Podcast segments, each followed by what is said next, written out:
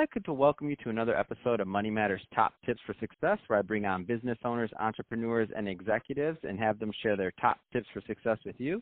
My name is Adam Torres. You can follow me on Instagram over at Ask Adam Torres to keep up with my book releases, book tour schedule, um, all that other good stuff. Love to connect with you there. And as always, if you'd like to apply to become a co-author of one of my upcoming books, just head on over to the website, moneymatterstoptips.com, and click on Become an Author to apply.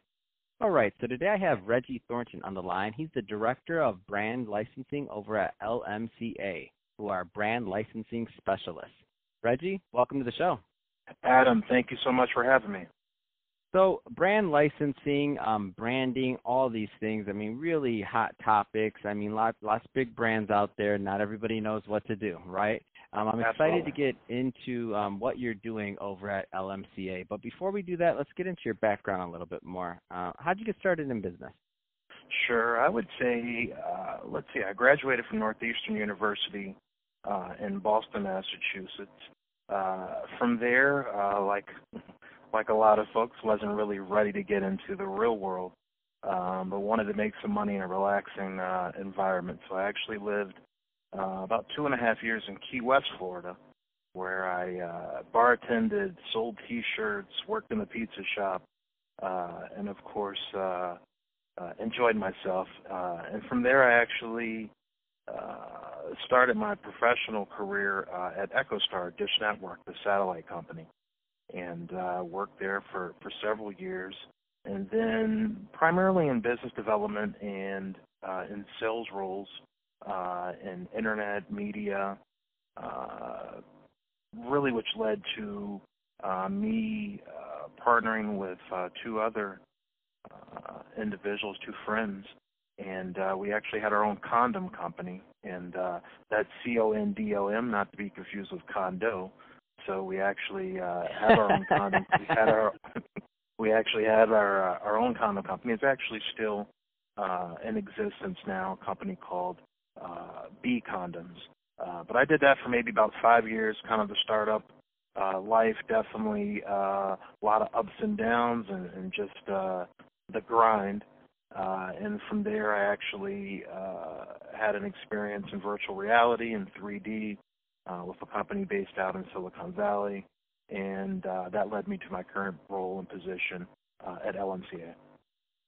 No, that's uh what I love about your um your transition as an entrepreneur is that number one, you you dealt in a lot of different companies. Number two, um obviously graduating college and then um the route you went for your first couple of years, I'm like, man, I wish I'd done that. Yeah, you don't you know, know- when you're you don't know Yeah. when you're that age and I'm like, how did this guy know when he was that age? I'm like uh, uh, Europeans and everyone else in the world that has um a gap year as they call it. I mean, they Yep. have the right idea. I'm not I'm not against it. I'm not lazy. I'm not anything else. But uh, for all the Americans out there that don't know what gap year is, Google it. Um that would be one thing that I'd say there, but cuz you don't know. I mean, you're going to be working You doing a lot of other things you, in, in the rest of your life and so taking that time out for yourself, I bet you and especially you went to a great college, so I'm guessing some of your friends and other family probably weren't on board with what your decision was um at Yeah, that time is my guess. Yeah, no, Adam, that's that's a good point. I think uh, I think you are right on when you say, look, in Europe, it's it's it's very common. Uh, here, not so much. So when I graduated from school, yeah, most of my peers, you know, went ahead uh, and and started kind of the the, the real gig, right? And uh, you know, for quote me, unquote kind of get ahead, right? To quote unquote Yeah. get ahead, right? exactly. And uh for me it was really uh just kind of have to know what kind of animal you are and and I really kind of just needed that time to kind of still get college a little bit out of my system and then just kind of figure, you know, kind of the right time and what I really wanted to do on on that path and and although, you know, did not start kind of the the real gig, right? You know, there was uh, a lot of hustling uh and a lot of just, you know, savvy uh, in the hospitality industry, you, you you need a lot of uh, a lot of savviness, and, and you learn a lot of things that you can really still apply to uh, to whatever you choose to do. But I, I definitely encourage uh, encourage people in my family, you know, take take that little bit of time uh, to kind of gather your thoughts because uh, once once it starts, man, it starts. I love that. Um, no, that that's definitely uh, great advice there. Um, and so, if uh, let let's change it up a bit. I want to sure. start getting more into what we're doing uh, or what you're doing over at LMCA as yeah. a brand licensing specialist. So, um, what sure. kind of clients are you working with, and what kind of problems are you helping them solve? Yeah, sure. So uh, LMCA actually stands for Leverage Marketing Corporation uh, of America. So uh, we are based in New York City. We've been in business for 30 plus years. Uh, our founder actually was one of the pioneers in corporate brand licensing. And wow. what what exactly that that means? Uh, it's it's very simple. Um, we work with brands. So just to give you an example, the Westinghouses of the world, uh, the Hewlett Packards. We work with these type of brands uh, to help them extend into categories that they currently are not in uh, without having to make the investment, right? And we do so by matching them up with another company or, or another brand uh, that may be in that category where it makes sense for them, depending on what their business objectives are, to license a corporate brand or a brand that we work with, uh, and there's in exchange for that, there's some type of royalty rate, um, some type of payment. So that's kind of what we am. I'm a matchmaker, really in between two companies. Hmm. And, and so, typically, typically on the brand side, uh, our clients, there's a lot of when I look down the, the list, uh, you know, Black Flag, Roto Rooter, Kodak, these type of brands. These are brands that have a huge uh, brand awareness, right? Everyone knows and has heard of those brands, have used mm-hmm. those brands, and they also, in all those years, and in some of the cases, it's been decades, a hundred plus years with some of our clients. There's a lot of brand, yeah, a lot of brand equity that's built. And so what we do is we try to say, okay, where can we take this brand equity and all the things that's been built up, where can we leverage that into a category that they're not in, but we as consumers would expect them to be able to offer mm-hmm. that product, right? So you're you're really fulfilling the you're if you do it right, uh, and, and many brands that we work with have done it right. Um, you have you know what's seamless to you as a consumer, but you have more offering now in the marketplace and you did so by licensing. If that if that makes sense. That makes complete sense, and I think it's so interesting because, uh, especially because you're working with really large brands, there's so, I mean, there's such a shift when you think about the buying habits um, going into the millennials and the next generation after them, and thinking about, especially for some of these big conglomerates or just big companies, um, that you know, in the CPG space, your consumer packaged goods, or all these other spaces where you know, when buying preferences have noticeably changed, I mean, you can't ignore that. You mm-hmm. also aren't necessarily going to be able to quote unquote innovate or just create the next XYZ they're going to. A lot of this stuff mm-hmm. um, starts as grassroots type things that grow and then they mm-hmm. get a following and then now they have the millennial or or younger's ear. So now that has become its own brand um, that uh, that you know could be an acquisition, it could be a something sure. else. But what I think is interesting though with this brand licensing is that now. Um, for some of these other types of players that are coming to the market, it just really provides just a whole nother model because I, I, I happen to believe, and I could be completely wrong, that I have a feeling that as some of these other brands get larger and larger in the future, they're not necessarily gonna. I mean, they're gonna look at look at that Mark Zuckerberg thing, and in the back of their mm-hmm. head, they're gonna be like, well, he didn't sell for a billion. And as silly as that sounds, it might be a billion, might not be as much as it was once upon a time. As silly as I even feel saying that, but. I'm just saying that we have a whole generation, and even younger than that, that are looking at it and saying, "Well, I would never sell it. Why would I sell it? I created the company of my dream. I don't need a billion dollars right now." And look what Mark Zuckerberg did, and X, sure. Y, Z, and there's a whole other model. So I just think it's super interesting because now I look at what you're doing, and I'm like, "Oh man." Because they need that scale they need all these other things and it's kind of like this interesting intersection you you uh you're sitting at.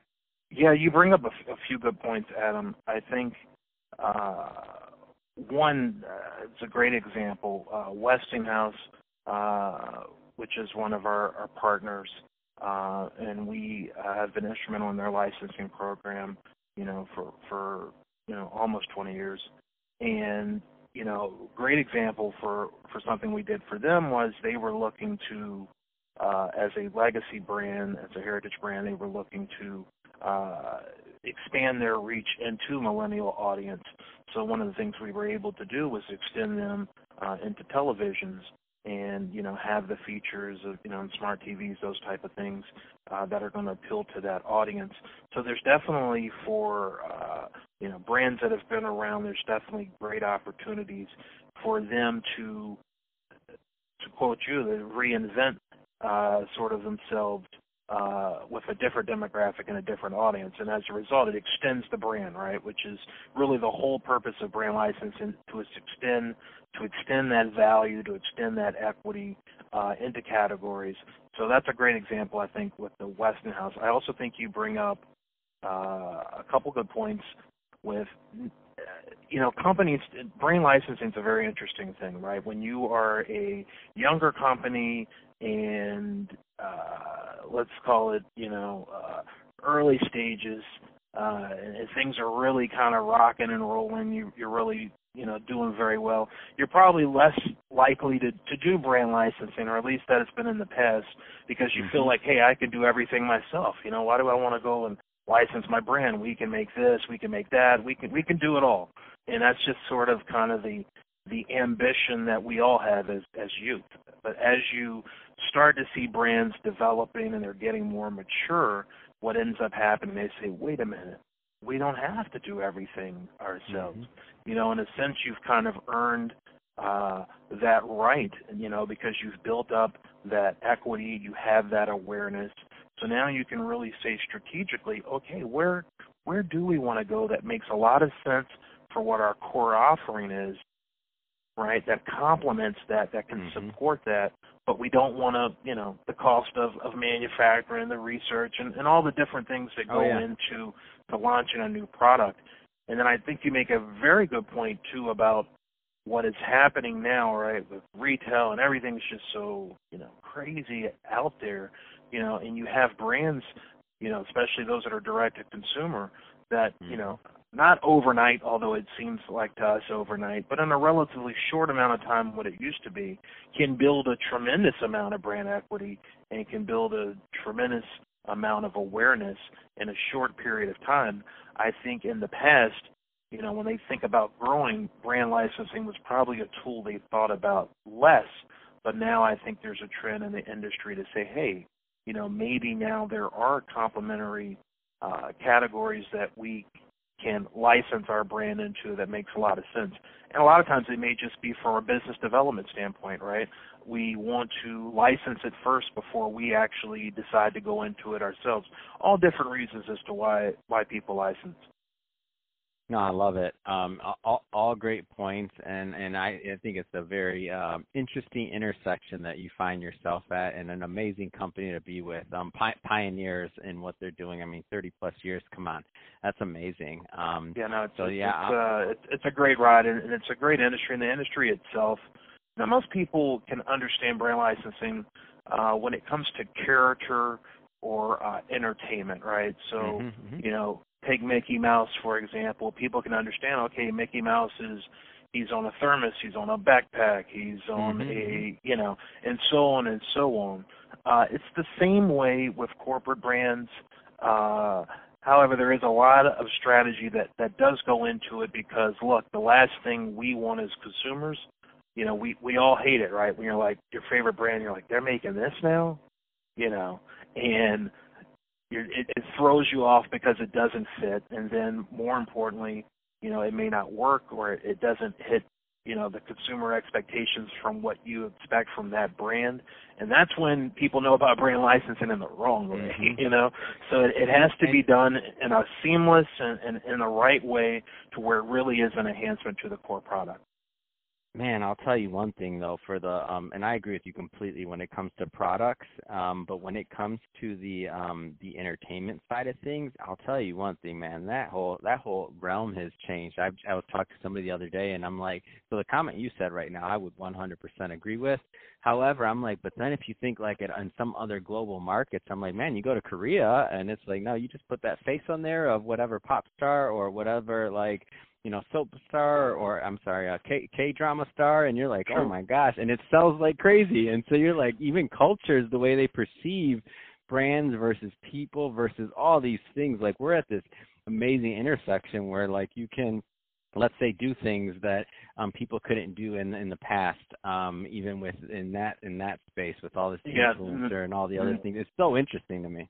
Yeah absolutely adam. That's a really good point. Um that's a very good point, and and you know it really highlights the fact that we really are in a global world. You know, so most most days it's not uncommon for me to go you know a series of phone calls and not even necessarily speaking to someone in, in the United States um, because there's just that much uh, business going out in the world. Brands are constantly looking to uh, extend you know their footprint uh, to everywhere really in the world, and, and licensing is a good tool.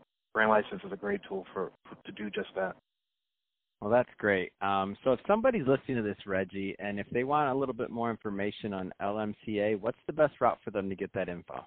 Yeah, sure. Uh, you can reach me at, uh, I'll just give you my email. It's Reggie T, R E G G I E T, at lmca.net and uh, LinkedIn at Reggie Thornton LMCA is uh, the easiest way uh, to do that. And I would encourage uh, any of your listeners, any of your future guests, uh, to definitely reach out if you just want to uh, to understand more about brand licensing, to understand, hey, if it is a fit, if it isn't a fit.